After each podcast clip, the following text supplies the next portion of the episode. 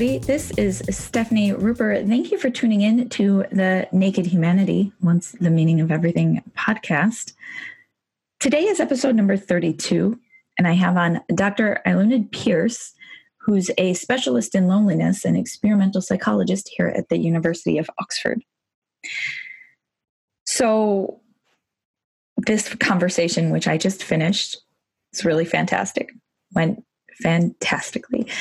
It is so important to be talking about our connections with one another and our loneliness and our social health.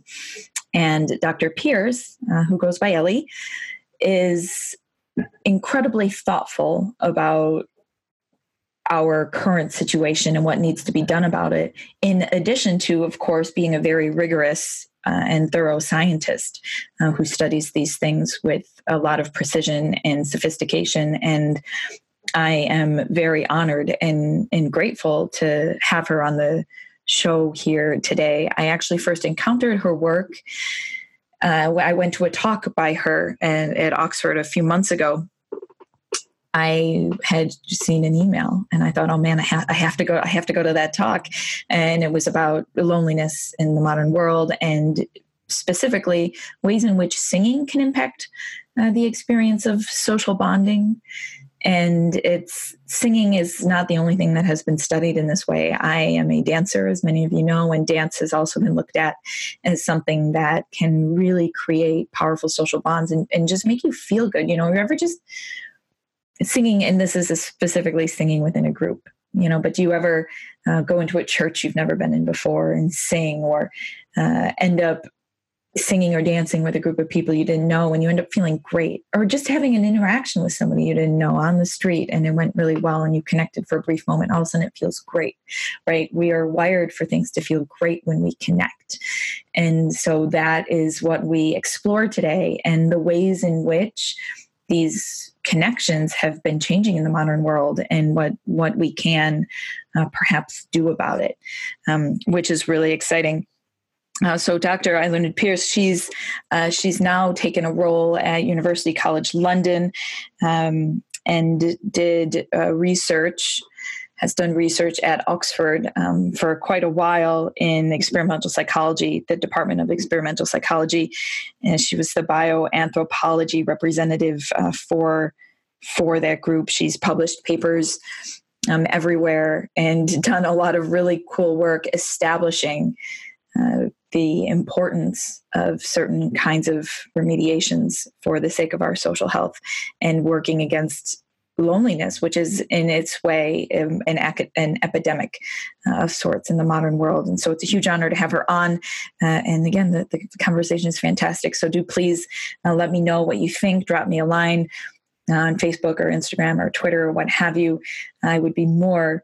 I'm more than happy to hear what you think about this episode and about your personal experience of loneliness, which, as we talk about in this episode, is something that um, that we all share. So, uh, without further ado, here she is, Dr. Ellie Pearce.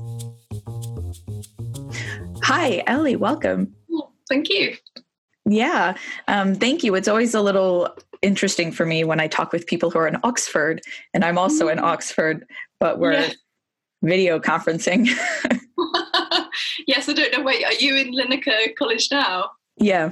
Yeah. Okay. Because I I did my doctorate at Linacre, so feels like there's a nice connection there. Yeah. I think. Wow. I I don't. I'll gush publicly. I think Lynn. I just love Linacre so much. Um, it's lovely, isn't it? It's very welcoming, and uh, yeah, there's a family feel there, which is lovely. Yeah, yeah, exactly. And for people listening, that's uh, that's not altogether um, common in institutions like Oxford. But Linacre is amazing. When I came to Oxford, I thought I would try and get out as fast as I could. I would only live here for two years.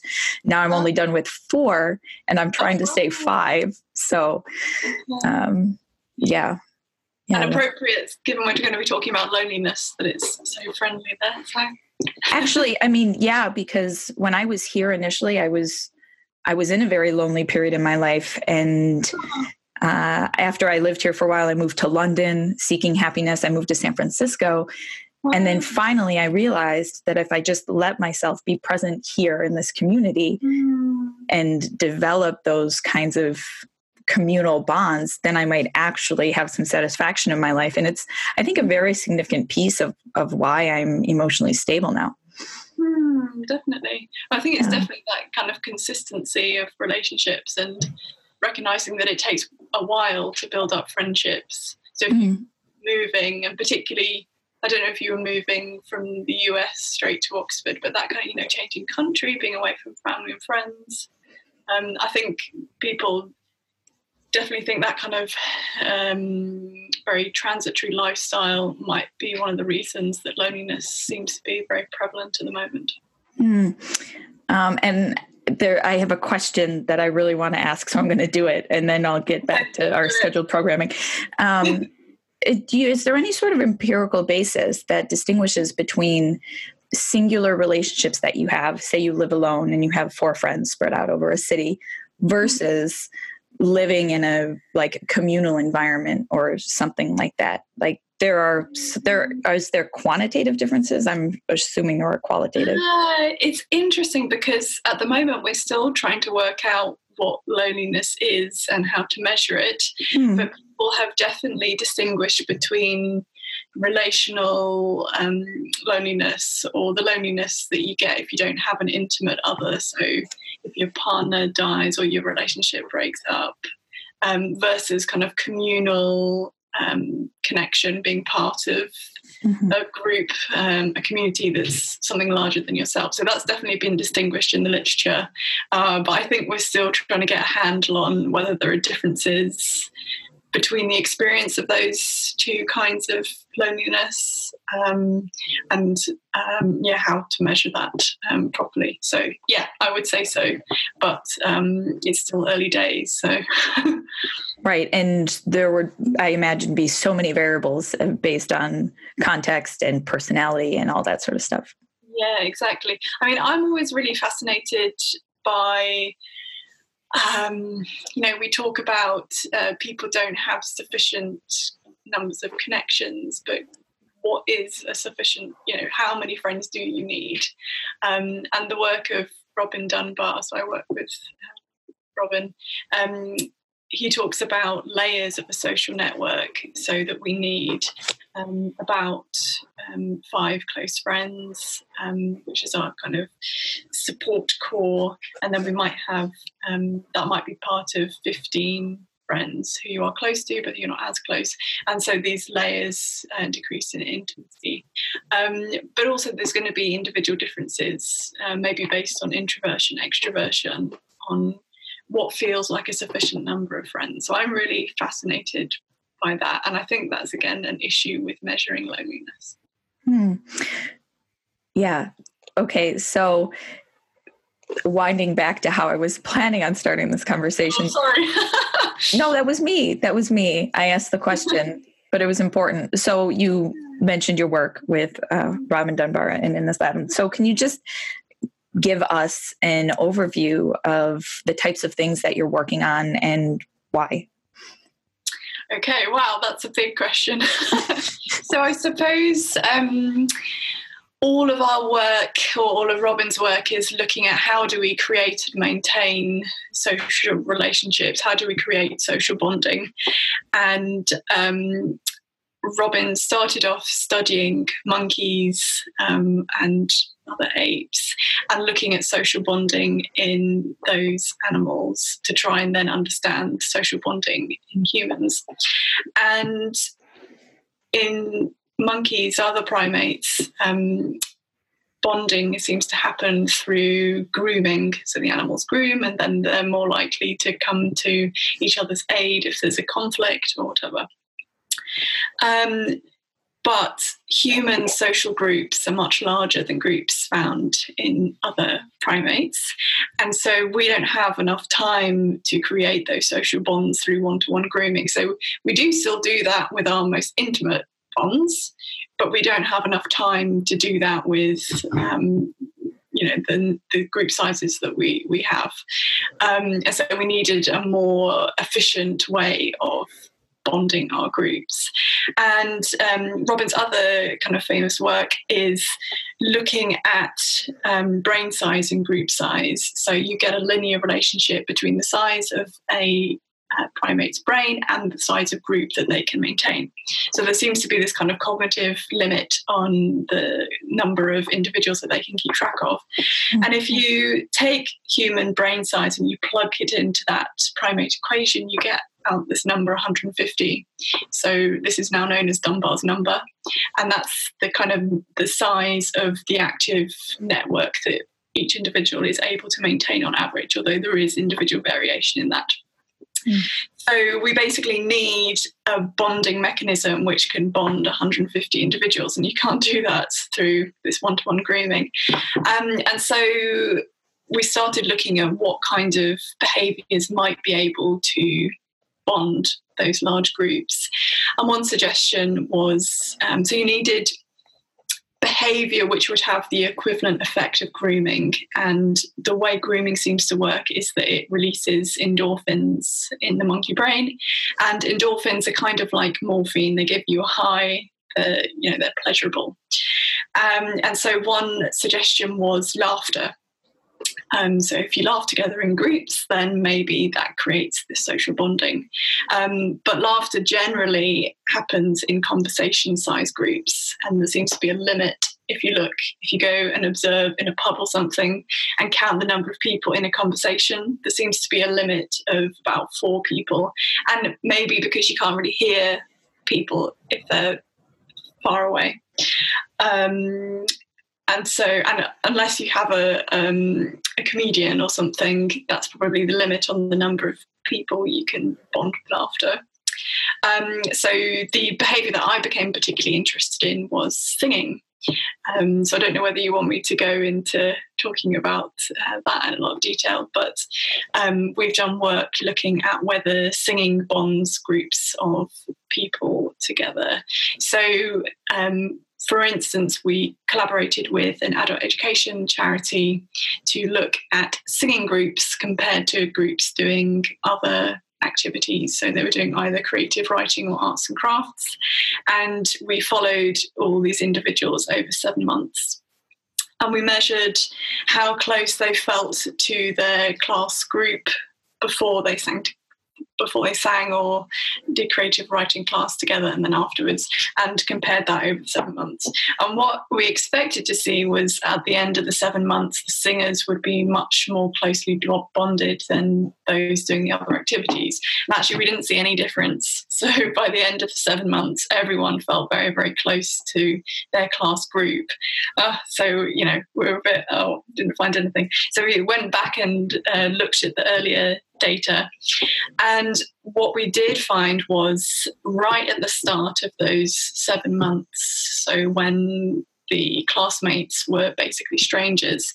If you looked at how close they felt to their class before they did the activity together and afterwards, the singers had this huge increase in how close they felt to their classmates, which you didn't see in the other activities. Um, and so we started thinking about singing as an icebreaker effect that it bonds people very quickly compared to other activities um, because of the comparative activities that we use, we can't actually tell whether it's the singing itself that has that effect or whether it's having this common goal in creating a piece of music together. So there's definitely a lot more questions that need to be looked into. But yeah, we were very excited to find this icebreaker effect. Um, yeah, so it's all around um, social bonding. How do we create um, cohesion, particularly in groups, and how do we maintain that cohesion? And of course, given the accumulating evidence that loneliness and feeling disconnection is really bad for your physical and mental health, um, there are therefore very important practical applications of this work now, which is exciting. It is really exciting, and there are tons of questions, and I think I just happened to write many of them down. Um, um, so, where to start? Okay, so this is you mentioned that you didn't know if it was singing that bonded people or the the goal orientation. Um, mm-hmm. I have also encountered the idea that doing things in synchrony that isn't just singing, right? Like dancing or mm-hmm. playing music. Are there other sorts of activities that have similar structures or similar affective experiences or what have you uh, mm-hmm. that can have the same kind of effect or that are being investigated?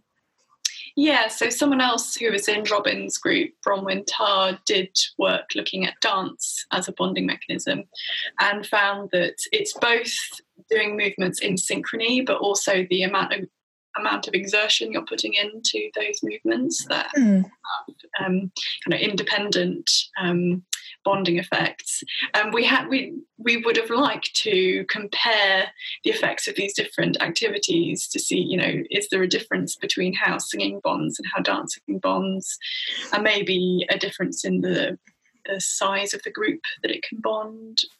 Yeah, so looking at um, so it's really hard to measure endorphins um, endorphin release. Um, so you either need to use PET scanning, which is very logistically difficult, um, or you need to use a lumbar puncture, which isn't very pleasant, isn't very ethical um, to do with participants. So we very often use proxy measures.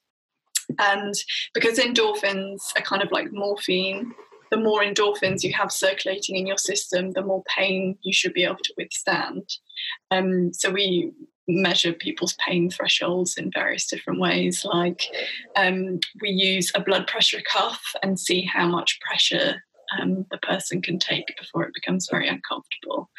And one study that was done here in Oxford was looking at blues rowers either rowing on their own on erg machines, those rowing machines, or you can kind of connect those rowing machines together to create a virtual boat.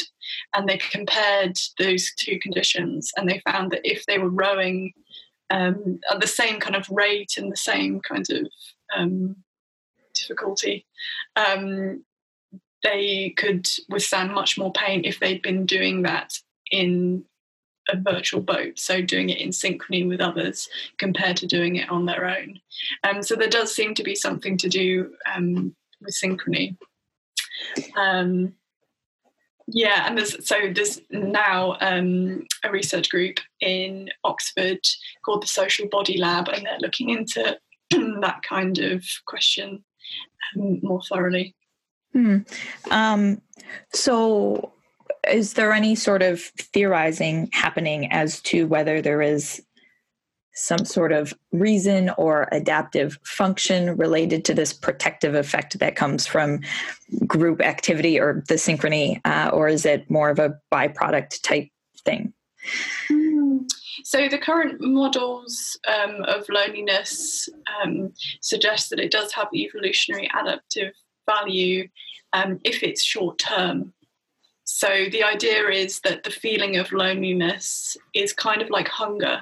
So you it basically is to motivate you to seek more connection because if you're not part of a group and you're disconnected, then it's far more likely that you get eaten by a lion or you know you can't get sufficient resources or whatever. Um, so in that way, it, it is thought to be adaptive. But the problem is when it becomes chronic um, and when people feel that desire for more connection, but for some reason they're not getting that. And then that seems to be where the health problems come in, where you know lack of sleep and um, the immune system um, doesn't function properly, and so on. Um, so yeah, transitory loneliness seems to be fine, not very pleasant, but okay. Mm-hmm. Um, and it's kind of like you were saying actually that you you had a very lonely period in your life, but you were able to overcome it. So that we don't think has any adverse consequences, and actually it's very adaptive that you felt lonely in a way because then you sought um, bonds. Yeah. Um, and so, uh, why why is singing and or sport or dance or whatever like why are these the types of things that help create these social bonds um so that's I, I guess there's various levels that you could answer that on um, and i've talked mm-hmm. about the mechanism of endorphins so it's sort of so um, we need social bonds and to be part of a group because that um, helps us would have helped us survive in mm-hmm. we were hunter gatherers just like other monkeys that seems to be how they survive and um, uh, avoid predation and so on. Um, and in monkeys, that mechanism is through grooming, which is associated with endorphin release. And so, this in humans, it seems to be that these behaviors are piggybacking on that existing system. So, evolution doesn't keep reinventing the wheel, it will take what already exists and that will be what then becomes an adaptation in new species, if that makes sense. Mm-hmm. Um, so I don't know whether that was the level you meant. yes. Yes, and, and I apologize for that lack of clarity. Um, yeah. Okay, so you also mentioned like the modern world and how yeah. these mechanisms or whatever are sort of adaptive in the sense that they direct us towards forming social bonds because we're social animals right um, is so is there a sense in which and i know that this is an egregiously abstract and uh, statement is there you know like you would read a headline and as a scientist you would wince because it's anyway is there a sense in which it could be said that the ways in which we form social bonds is unnatural. I know that that's a tough word, uh, or um, it's definitely we're definitely in a different environment that we used to be, right? And we're seeing like quite high rates of uh, people not sort of of people struggling with loneliness. Yeah, that's a very interesting question. Um, so I guess one thing that strikes me about the urban environment, for instance, is one, we're dealing with much larger groups.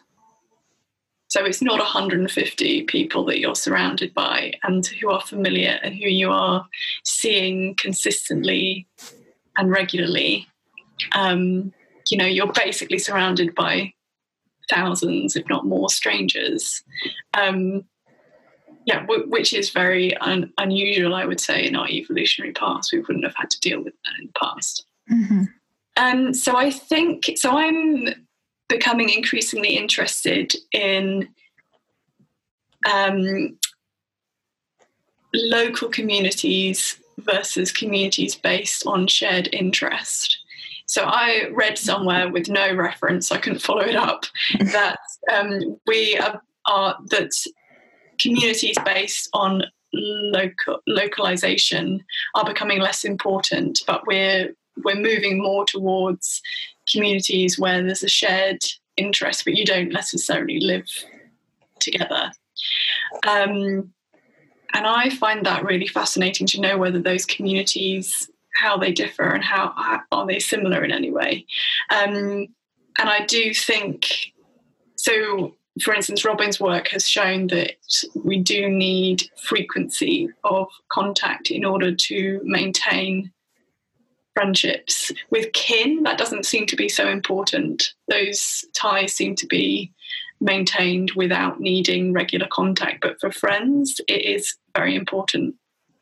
And so, if our networks aren't based on lo- location, it maybe becomes much less, much harder to have that frequency of interaction. Um, and I definitely feel that in my personal experience. I think I think something like a college in a university or a shared accommodation block, something when you're a student, you do get that frequent contact, um, and you kind of you do different activities together and you share your kind of your whole life. It's, it's, it's much more integrated. Whereas if you're working with one group of friends and then you're living with another group and then you've moved city so you've got another group and that's it. It's, it's much harder to have that frequency of contact um, and have a kind of integrated network is my feeling um, i'm not sure whether people have looked at that, um, you know, informal research, um, but I think people are starting to. So in that case, I'm not sure I would say it was unnatural, but I would say it was a very different social environment to the one that um, we've been in for most of our history. Um, yeah, it's a very interesting question. I'm sure there's a lot more um, that could be said on that, but I think the frequency of contact is definitely um, a big one, and that it's it's um, lots of different groups. It's not just your village, and you would cooperate to you know get the harvest in and whatever. Mm-hmm. That is interesting, and I spend the well, in the time I have for reading, I spend the majority of my time reading about theories, uh, ways in which the modern world is different, you know, quote unquote, oh, from. Yeah. what comes out of that then in, in this regard? In this context, people do talk a lot about um, the urbanization effect, like you mentioned, right? Where mm-hmm. there's a lot more there is which there never was before this idea of being alone in a room full of strangers mm. you know like you never encounter that in hardly at all until like the 1920s when cities start like really taking off mm. um, and that's something people talk about all the time they're like i'm surrounded by people but i feel very alone and um, and i think that does have something to do with you know the intimacy of the contact. And obviously you don't know people at, at tesco or whatever. Um, there's also like feelings of alienation because uh, perhaps because our culture is uh, so oriented right now on subjectivity and individual identity. Mm. and so there's less of um, we construct our identities slightly less in association with with groups and are seeking our personal identity. And so I think maybe that's part of why it comes so naturally for us to have, you know, I have my community of scholar friends and dance friends and friends who live in this city and right friends who live in that city. As you were saying, it's also disparate and mm-hmm. um, there's a lot of talk about the like the formation of new modern identities um, and i see that playing a role in our sort of it's, oh, it's almost self-isolating you know as we're trying to build our own narrative mm. yeah it's interesting um, it struck me as you were talking um, what i was saying earlier about having a shared a collective goal or purpose mm. and i wonder whether that is lacking a little bit in some of these friendship groups yeah that actually that makes that makes a lot of sense to me and there's also been a lot of work done on like the skyrocketing of distrust uh, distrust of institutions and people generally you know um, mm-hmm. um, and there really isn't you know once upon a time say in the time when singing was evolving you had there was a shared narrative and literally 100% of the people you knew shared in that narrative right? And you understood where you came from and where you were going. And nowadays you have it's like a pick your own adventure story right? Yeah, i was going to um, say lots of choice. Yeah it's it's a very subjective very freewheeling like go get them kind of environment which on one hand people can find very liberating but on the other hand uh, can be very oppressive in terms of how uh, how much pressure is involved with that and anxiety and isolation. Mm, yeah i think that's definitely true. Uh, is there a way to study that empirically Uh, well, there's quite a lot of different research questions there. um, yeah. I've just when you were talking about um, the skyrocketing um, distrust, um, that one of the um, factors associated with loneliness, so which is talked about as a risk factor, is lack of trust. So on an individual mm. level, individuals who have less trust um, in other people generally are more likely to be lonely. So that's that's interesting. That's very interesting. What are um, what are some other risk factors for loneliness? Um, so there's things like um, things like um, physical disability, for instance, um, lack of transport. So the the, the kind of the um, things that might socially isolate you. But of course, as you said, there is this loneliness in a crowd um, phenomenon, which I find particularly interesting. So people have these opportunities to connect, but they're still not. So what is it that's creating these barriers to bonding for them? Um, and, and there's quite a lot of work suggesting that there are cognitive biases associated with loneliness. So, for instance, someone who is lonely is more likely to interpret ambiguous situations as socially threatening. Mm-hmm. Uh, again, that's linked to this distrust. Um, um, but they're more like they're they're better at remembering at remembering um, social facts, which is interesting. And there's kind of there's ambiguous results on whether they are better or worse at identifying emotional expressions, which is a kind of um, a proxy for social skills. Um, and there's one study which is interesting, which suggests that um, so they had the same measure of um, whether you could correctly identify emotional expression on um, pictures of faces. And they either told, so they told half the participants, um, this is a measure of um, social skills, people who are good at this, um, you know, have lots of friends and are, uh, you know, have families and so on. Um, or um, they told them that it was a measure of general intelligence. Mm not social skills specifically. And lonely people did equally well when they thought this test was about general intelligence, but they did much worse when they were told it was about social skills. So there's this idea that maybe lonely people, because they really want this connection, there's more pressure because you know this interaction needs to work, um, and so they kind of they freeze up, and there's that idea that that social anxiety may be what's blocking them um, being able to make that connection. Um, and lonely people do tend to evaluate themselves much more poorly than non lonely people and also evaluate others more poorly. Mm. So, yeah, it's a very, I don't know, I think it that can create a lot of feedback so that people get into this kind of chronic state of more and more threatening so they withdraw so other people don't feel connected to them and then they feel more lonely and so on. Right.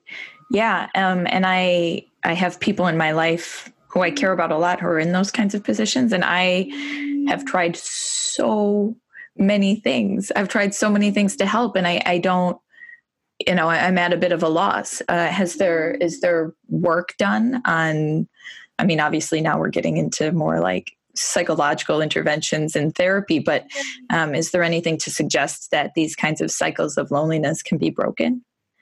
Um, so there is um, a meta-analysis from 2011 that looked at different forms of interventions, and they found that the most effective seemed to be these cogn- so interventions that would target these cognitive um, biases.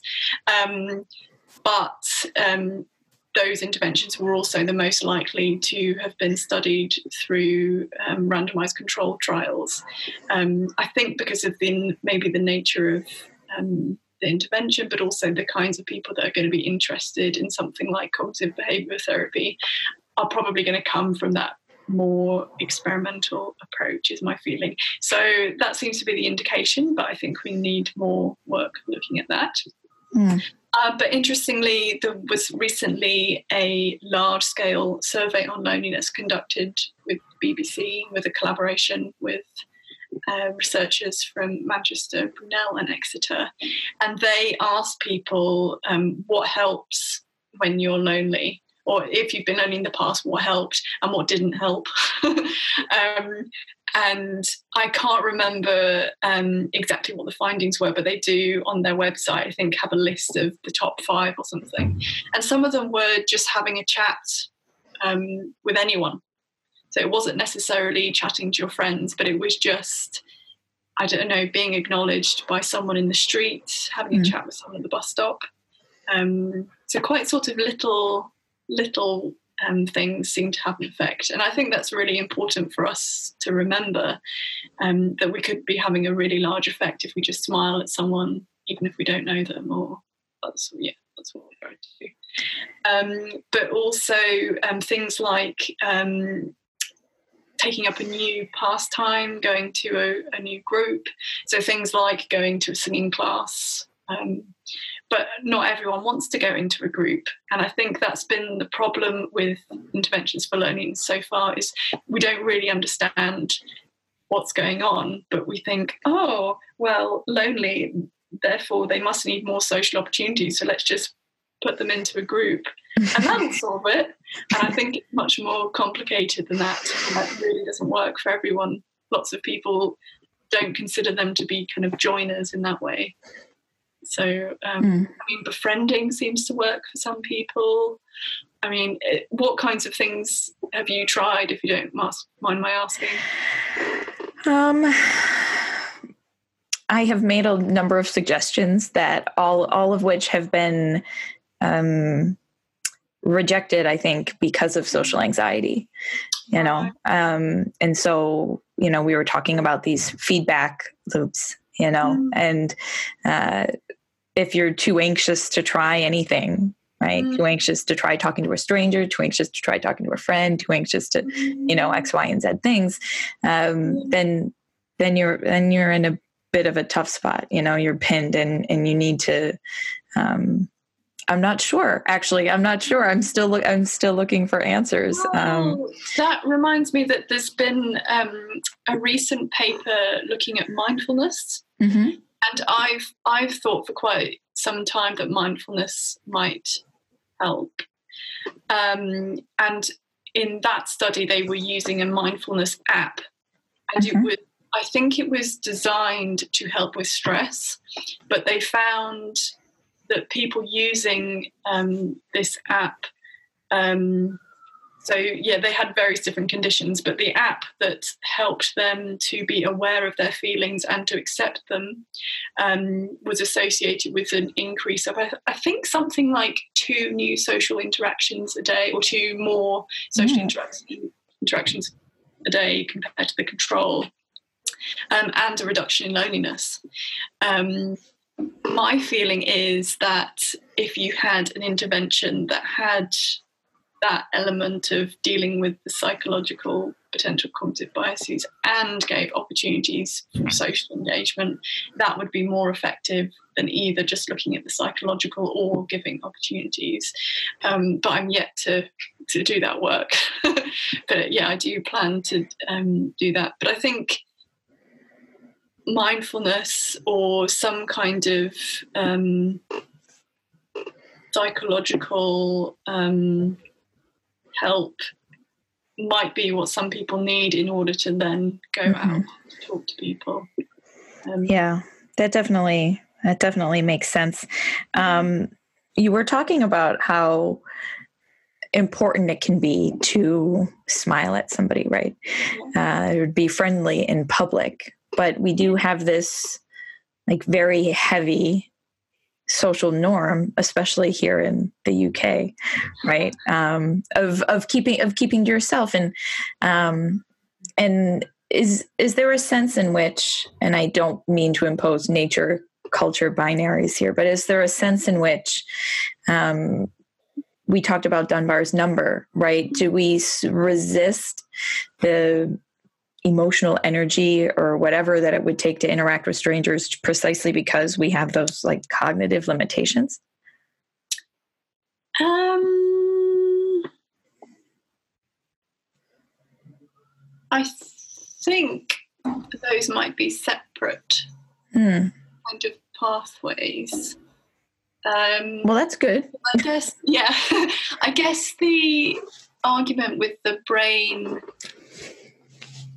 and the cognitive limits is the actually keeping track of people. So um, the number of people who you can kind of know where they are, know what they're doing, how are they relating to other people in your network, and how does that um, reflect back to you is kind of different from the mm. kind of endorphin route, where I guess the cognitive this is my understanding. I'm not sure whether Robin would say this, but um, my understanding would be that the cognitive limits um, are to do with those one-to-one relational bonds, mm. whereas the endorphin and emotional elements would be more to do with the collective community bonding group.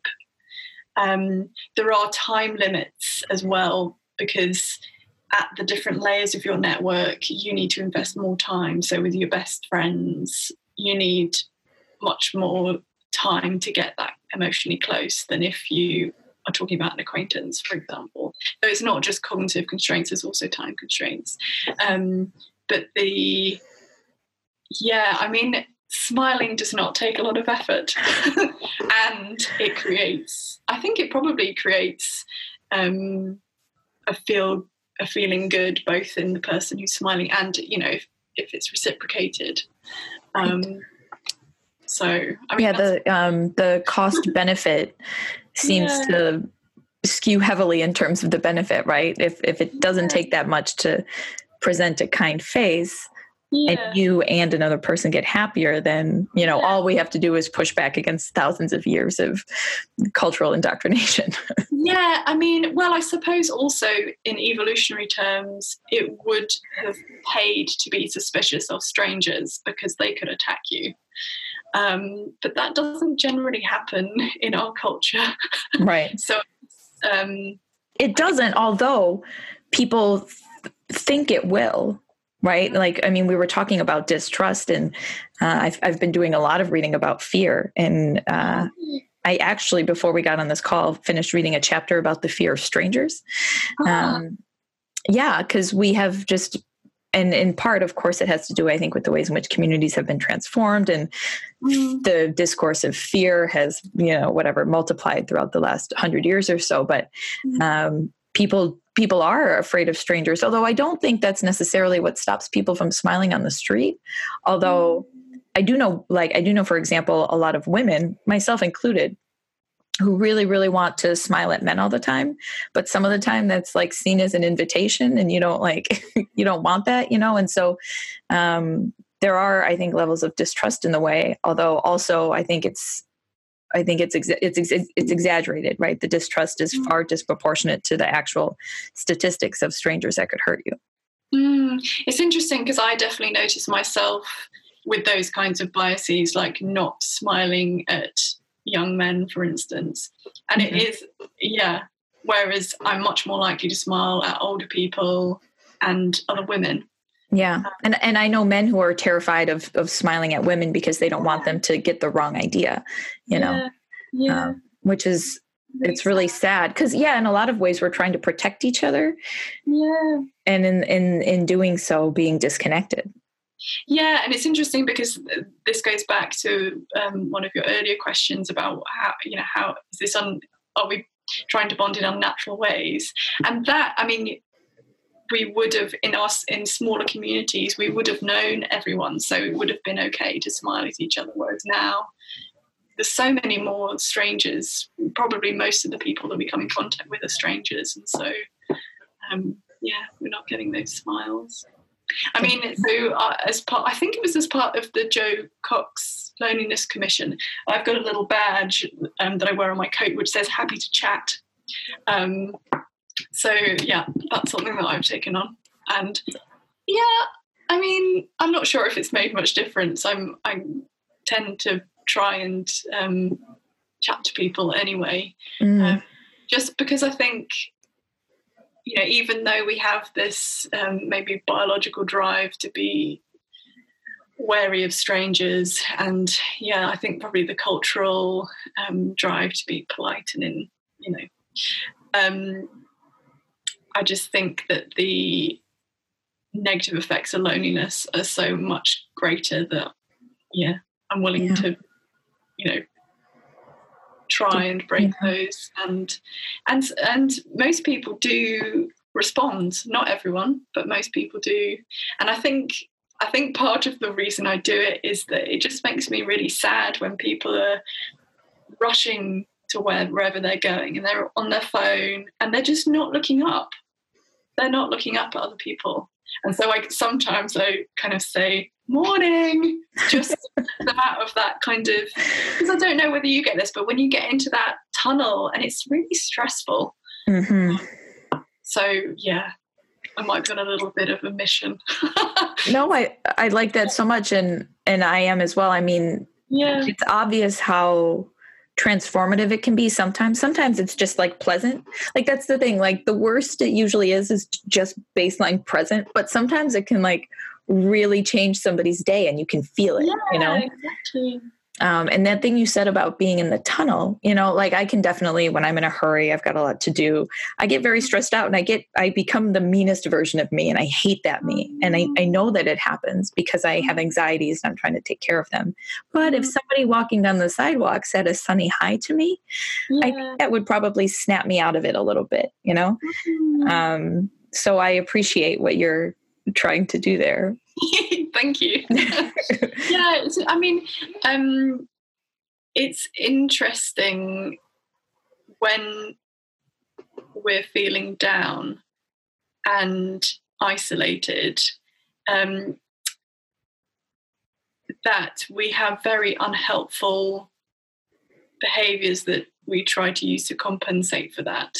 So, for instance, um, there's been work suggesting that lonely people eat more and they eat more rubbish food. So there was one experiment where, um, thinking about it, I'm not sure how ethical this is, but anyway, they told half the participants, or no, um, so one condition they told the participants, um, so they got, sorry, they got everyone to do a personality test.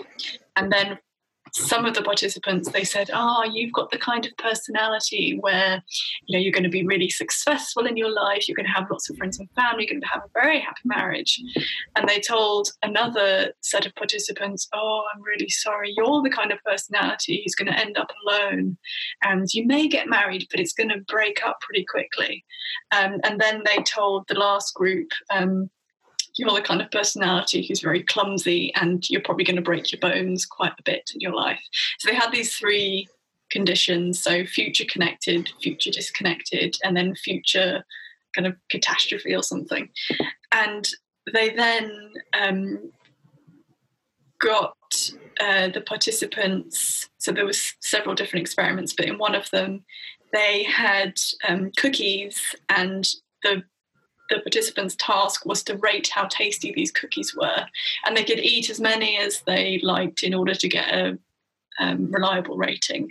And the lonely future alone condition ate far more cookies than the other. Um, the other conditions, um, and they also had the kind of opposite where the future connected participants drank much more of this supposedly healthy but disgusting drink than the lonely participants. So it seemed like the lonely um, individuals, even though it was just that priming, they weren't actually lonely. It was just mm-hmm. transitory uh, experience. Um, didn't seem to be caring for themselves selves as much. Um, and I think I don't know, from my experience, if I'm feeling low, I'm much more likely to reach for the chocolate. And actually, I'd probably be much better off ringing a friend or something. And yet, there's something much easier about that kind of self hmm. medicating with calories than um, connecting with others. But it's really the connecting with others that we really need. And yeah, that humans have this really strong desire to be, to belong. Um, yeah, but there's something quite scary about it. I think it's the possibility of rejection, isn't it? And I think um, lonely individuals are very sensitive to that possibility. I definitely see in my personal experience throughout my life that avoiding rejection or mm-hmm. like preemptively you know preemptively pulling out of situations in which you think you might be rejected right like that's a primary theme and i'm i don't think i'm alone in that i think that's mm-hmm. exceedingly common um, because it's so unpleasant but then it ends up being self-defeating you know and mm. so um, i've actually been doing a lot of reading about the concept of resilience um, okay brene brown uh, actually no uh, more like in sociological literature okay. Although brene brown is fantastic uh, and and just the idea right? The idea that um it's it's a i think it's an underappreciated concept but if we can build you know focus on resilience then the prospect of rejection isn't so mm. right it's it's not so painful because uh, you've developed the skills or the experience or the resources that um, mm. you know help you deal with that um, as to how people develop resilience uh, that's definitely not my wheelhouse but i think it's important yeah it's interesting because um, one of the things um, that seems to have surprised people is so quite often loneliness is seen as something in older adults. Mm-hmm. And actually, we're also finding that it's very prevalent in young adults, so 16 to 25 year olds. And um, again, from the BBC um, study, um, one of the things that the researchers were suggesting was well, maybe those young adults this is the first time that they felt loneliness and they just don't know what to do. Um, and they don't realize that it can be transitory. They think it's going to be this horrible forever. Mm. Um, and so that kind of um, teaching people resilience and you know and that things are transitory and strategies for um, dealing with these kinds of painful experiences, I think would be really great. And if we could teach that to young adults, you know, that mm. skills that they can use for the rest of their lives, that's hopefully going to mean that most people do not get into this chronic lonely state and you know that will then have downstream um, repercussions for health and well-being so i mean have you come across ways to build resilience because it's it's sort of like a um, a trendy thing to talk about, but I, am not aware of whether people mm. have designed ways of um, increasing resilience.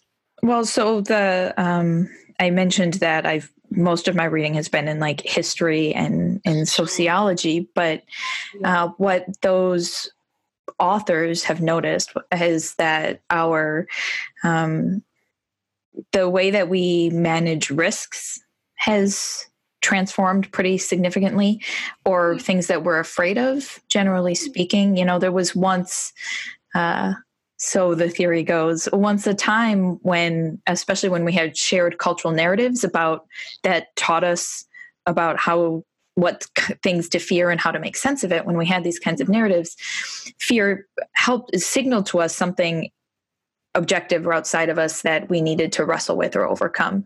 Um, mm-hmm. and then as we lost these cultural narratives, and also as we developed the sciences of psychology, um, we sort of, again, very collectively and vaguely, uh, unhooked fear and things that threaten us from these shared cultural narratives. Um, and then they become much more ambiguous and we become uh, much more subjective. And again, with the science of psychology, much more subjectively um, subject to them, right? Uh, and so um, there's a sociologist, his name is Frank Furedi, and he says, um, according to him, one of the biggest problems with the modern world is that we have turned our we've sort of flipped things around such that it's not only that we're afraid of things, but we feel incapable of handling them precisely because we just have this like very amorphous um, sea of things that threaten us, and and we, we feel very vulnerable in front of it. And so, in a very broad sense, um, we've we've created we've sort of created a world in which we stand in front of these massive threats and just feel um, helpless as to what can be done about that. Uh, actually, again, Furedi thinks it has a lot to do with um, how we raise our children, you know, and um, how much risk we expose them to and encourage them to um, to take. Uh, yeah, he said he said something that I thought was very interesting. He said um, nowadays the modern or the secular saying be safe or get home safe it's like a secular version of saying may god be with you you know we're just we're very we're very attuned to to safety and that might actually be to our detriment. Mm, interesting. Yeah i talked for a very long time. I don't normally do that when i interview people. No it's fascinating. I just wonder how i mean i think that all kind of resonates with me. I just wonder how you translate that into something practical. Right. Yeah. And I like, I give, sometimes I give inspirational speeches. Like that's something I do with my time. You can give all the inspira- inspirational speeches in the world and they might affect people on a, you know, it might be kind of transitorily nice yeah. but i think i think you're absolutely right that in terms of like a concrete systematic change uh, that's that's a lot more that's God, that's enormous. It's just that's so big. Um, so many, I mean, I wonder, so many things. I wonder whether, um, kind of going back to mindfulness and kind of awareness of those things mm. is a very important first step. Is one of the things that I have come across in um, older papers, so kind of from the 1980s, um, is the thought that loneliness isn't just con- disconnection from others, but it's also disconnection from yourself. Mm. Kind of, and that's why I think mindfulness um, might be helpful for some people, so that. And I haven't quite um, got my head around exactly what that means, but it just sort of seemed to make intuitive sense to me um, that you kind of need to I guess going back to resilience and that kind of I'm okay, you kind of need that sense before you can engage with others or something Yeah, I think you're right. I've always felt a little bad like it's a cop out to say like oh we need awareness. That's what people in the humanities are always saying. Like uh, like i'm like we need awareness of this issue and we need awareness of that. Um, but it is very true in this i think this practice of mindfulness i mean there's been so many studies that have demonstrated uh, the ways in which it can sort of ground you in yourself you know or um, I think what, well, what this study that i mentioned earlier showed was that it wasn't just awareness but it was also acceptance. Yes. Um, yeah but i just wonder with, with this kind of uh, amorphous anxiety that you talked about where it's not clear what the target of our fear is just being with those feelings with ang- of anxiety and just um, accepting mm. them Anyway, I was, I'm trying to oh, come well, up with practical outcomes. You know, actually, I do. Um, I, am writing a book on this. Actually, there's um, oh. I am. Wow, you um, do quite a lot, eh? uh, on um, actually, it's it's uh, well, anyway, I can tell you about it later. But uh, in in pursuit of answers to these questions, one person who I spoke with, uh, I actually interviewed on this podcast, episode mm. number twenty one, uh, and uh, his name is Arie Kruglanski. Jew. He's a social psychologist, um, and he has studied close mindedness and extremism, and uh, in doing so, has unearthed. Um, ways in which our feelings of significance can really help us uh, well, they help us be less closed-minded, which is really relevant to his work. But they also um, they they are they improve our self-esteem, they improve our sense of well-being, and so something I think perhaps more practical that we could do that would maybe give people enough of a feeling of personal solidity to engage others would be to uh, provide platforms for people to learn skill sets that make mm-hmm. them feel more significant to their communities. Um, which is actually something that Kruglanski has documented happening and being effective in de-radicalizing terrorists. Um, Yay. So a kind of sense of purpose, a sense of yeah. giving back, and ah, yes, I think that's a very important part of loneliness. Actually, I'm not sure whether people have looked at that, but that's my sense. And also, um, you're talking about significance. Um, I didn't quite know exactly what you meant, but it reminded me. I was talking to someone who d- did research looking at um, weak connections in cities, so that's strangers or acquaintances. And one of the themes that she found in her interviews was that people really valued it sort of being acknowledged or mm-hmm. being you know, um, this thing again where we talked about, you know, just smiling at someone or saying hello, just recognizes that they're an individual worthy of notice or something. Yeah. Um, I wonder if that's an aspect of significance as you were talking about it. Yeah, and that's um, what you mentioned that and the sense of purpose, I think, are both a, a piece of it.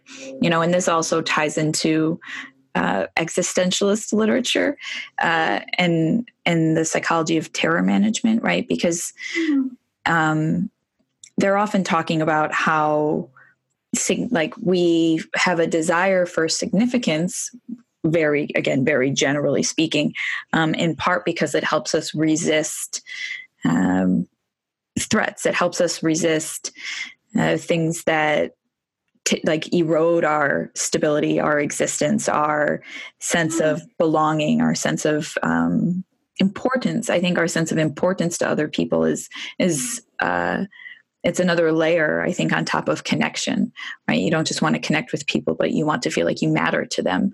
Um, and so cultivating skills i think or ways in which to contribute to a community i think can help you f- sort of buffer yourself against uh, the kind of very human you know concerns or feelings we have about insignificance and loss and mm-hmm. meaninglessness and all that sort of stuff. Although that's again that's a very 21st century phenomena. So yeah, I mean, so that sort of makes me think of two things. One is that basically, if I don't know what to do with myself, I volunteer. Mm. And that seems to be, and that's what I often suggest to other people. And I think that's a sort of intuitive response of, um, yeah, just if you if you give, then that actually um, makes you feel better, which is yeah. kind of, I don't know, an odd way of thinking about it. Because I guess if you're lonely, you're feeling quite um, closed down and yeah, threatened. And so that's the last thing in the world that you'd want to do is kind of go out and but that's what you kind of need and i think actually that was one of the things listed in the bbc um, as a volunteer um, what was the other thing oh, forgotten what the, I should I should be making notes and then I'd remember. Um, no, it's gone. Sorry. It's okay. that was that was a really nice point by itself. um, you can always email me if you think of it. Oh, I, we've been talking for a long time. I feel like I, I have to let you go. Oh. Um, oh, okay. Yeah, it's it's been an hour. Um, okay. Was, bef- did you have any other questions that you wanted to quickly cover, or? No, well, no, that was incredibly thorough, and I think you said a lot of you said a lot of really nice things. Are there any sort of summarizing or final thoughts that you might want to share? Um, well, just that I think this is a really fascinating um, area, and I'm really delighted to be researching it. I guess. Yes. I think what's interesting is that um, when I tell people that I'm interested in researching loneliness, everyone has something to say on it. Mm-hmm. So, you know, it can be a neighbor of my parents who can, you know, uh, so my parents live in a rural area, and she was talking to me about um, thinking that maybe rural children, um, maybe particularly firstborns, um, because they don't get a lot of interaction with other people that this that they kind of struggle with social skills and social situations. Um, and she was telling me about um, that there's a critical period in which you have to socialize calves and kind of wondering whether it was the same with human children. Um, or you know other people will say oh yeah in the church i go to this is what we do. Or you know everyone has um, some kind of engagement with this topic. Um, which is really wonderful. I get amazing ideas from talking to people. So that's yeah. really nice. Yeah, well, it is a. There are a few things, you know, we hesitate to talk about universals, but I think yeah, I think loneliness is is pretty high up there. You know, of yeah. things we share. Yeah, absolutely. Yeah. Um, okay. Well, thank you again. Uh, thank well, you so so much. Um, this has been really lovely, and thank you everybody, uh, everybody who's tuning in. Uh, I'm I'm hopeful this was as enlightening for you as it was for me. Um, yeah. Okay. Uh, thank you so much. Is there anywhere that um, are you like on Twitter or something? Do you want people to follow you or no? well, um, I've just started working at University College London um, as one of the coordinators um, of a new research network which is looking at loneliness and social isolation in mental health. Mm. Um, so you could follow that if you wanted. Um, so I think it is. Oh, now what is it? I think it's at UCL underscore loneliness. Great. Um, yeah. So Okay. Um, in the network, that would be great. okay, good. Good to know. And uh, everybody knows where uh, to find me at Stephanie Ruper on all the social media platforms. Um, thank you again, uh, Ellie, and thank you, everybody. Okay, take care.